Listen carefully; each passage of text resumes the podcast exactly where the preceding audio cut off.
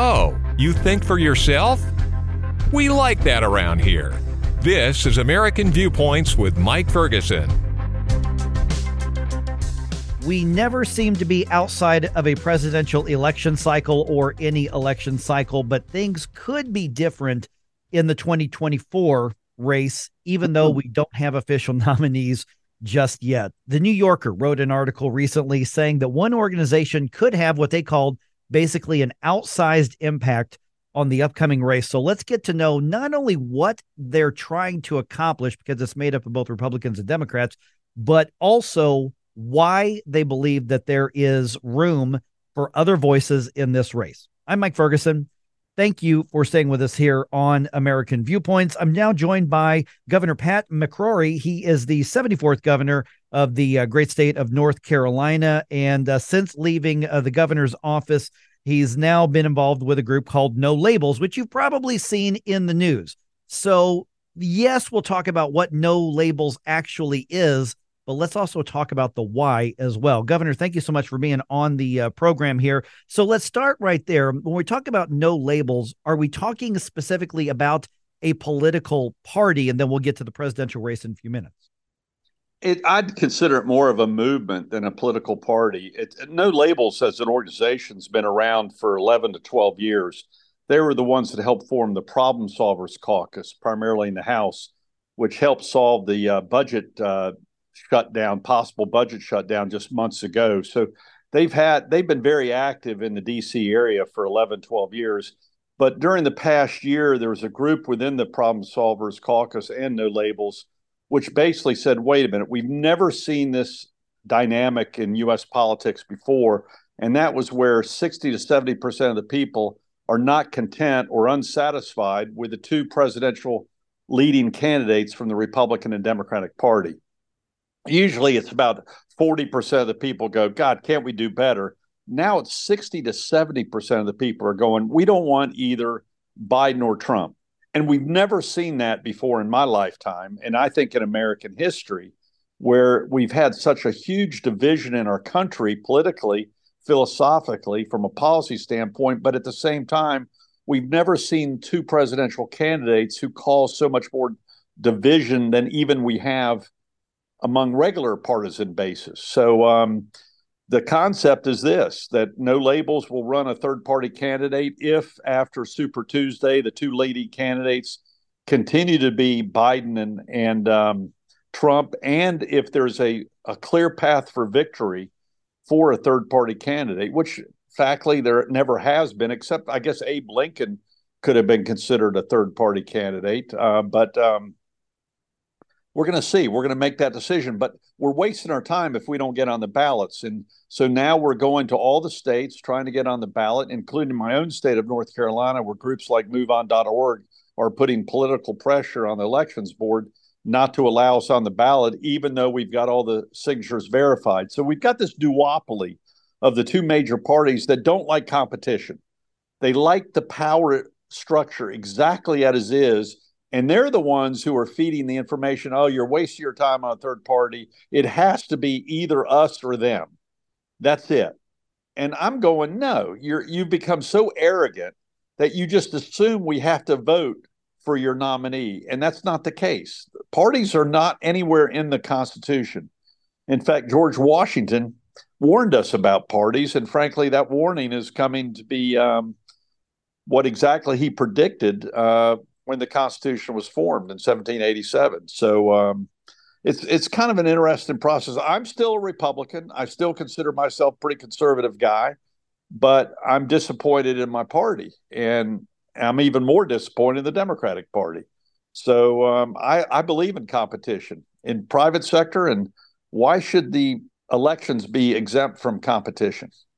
Okay, so what's going to be different about no labels, whether it's just a movement or whether it turns out to be a ballot access line for another candidate or become a party itself? I mean, you tell me that you are a conservative Republican, disappointed in your party. a lot of, uh, you know, anybody who's going to be center or center left on the Democratic side probably feeling a little left behind by their party what's different about no labels um, because you've got a lot of democrats involved in this as well so what's different ideologically or if anything, from the two parties themselves?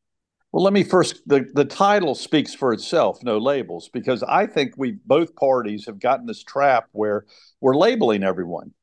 And by labeling everyone, whether it be an ex- right wing extremist or a left winger or a RINO, we're stifling discussion. And I, frankly, am a pretty conservative guy, but I take every issue on its own merit. And on some issues, I'm pretty conservative. On other issues, I might be considered a moderate, especially in my party. And in other issues, who knows? It might be a liberal.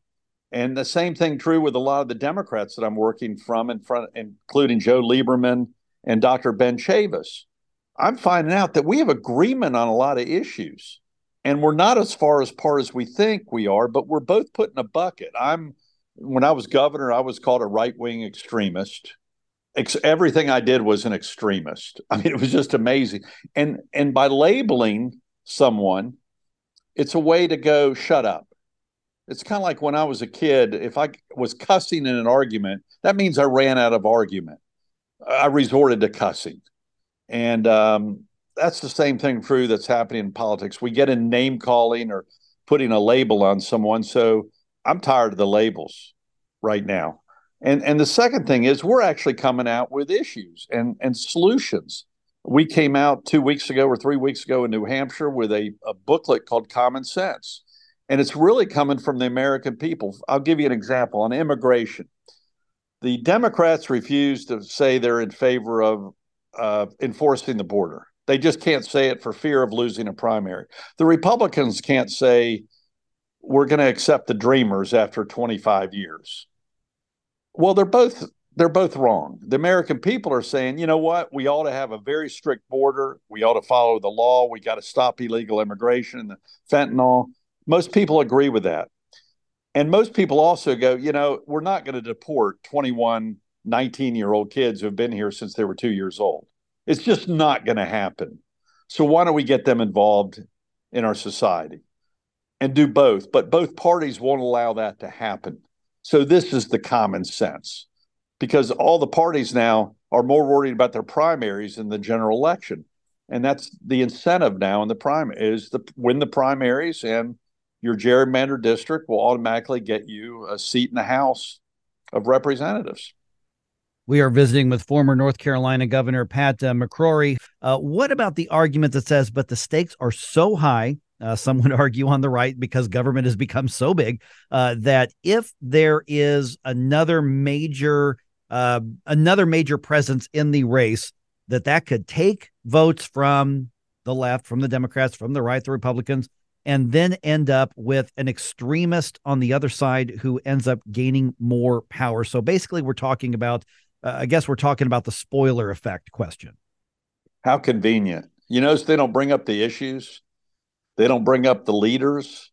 They just bring up, you're going to be a spoiler to the status quo.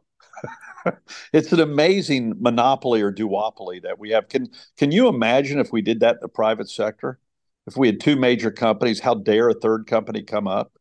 Well, that's what we're doing. And in fact, we're look right now, 65% of the people don't want Biden or Trump, maybe one of them might be the spoiler for a third party quality candidate. All right, uh, Governor uh, Pat McCrory, 74th governor of North Carolina. He's agreed to give us a few more minutes here. Uh, in the last 30 seconds or so, let's go ahead and put out the website, social media information, and then we're going to pick up this conversation because I want to start with that uh, statistic that you just referenced regarding the number of people who say they're dissatisfied with the current front runners in the parties. But where do people uh, learn more about No Labels? Uh, nolabels.org.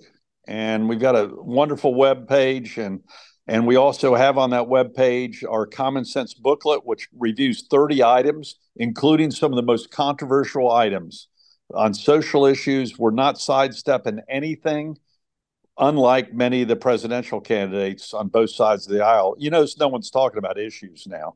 We're actually want to get back to talking issues. And the two parties like to avoid those issues, um, including the debt, including Social Security, including some of the social issues that are dividing this nation. Uh, we we stand on 30 issues, which we've come out with uh, pretty clear stances of where where we think the American people are. Okay, we're going to pick up this conversation in just a couple of minutes right here on American Viewpoints.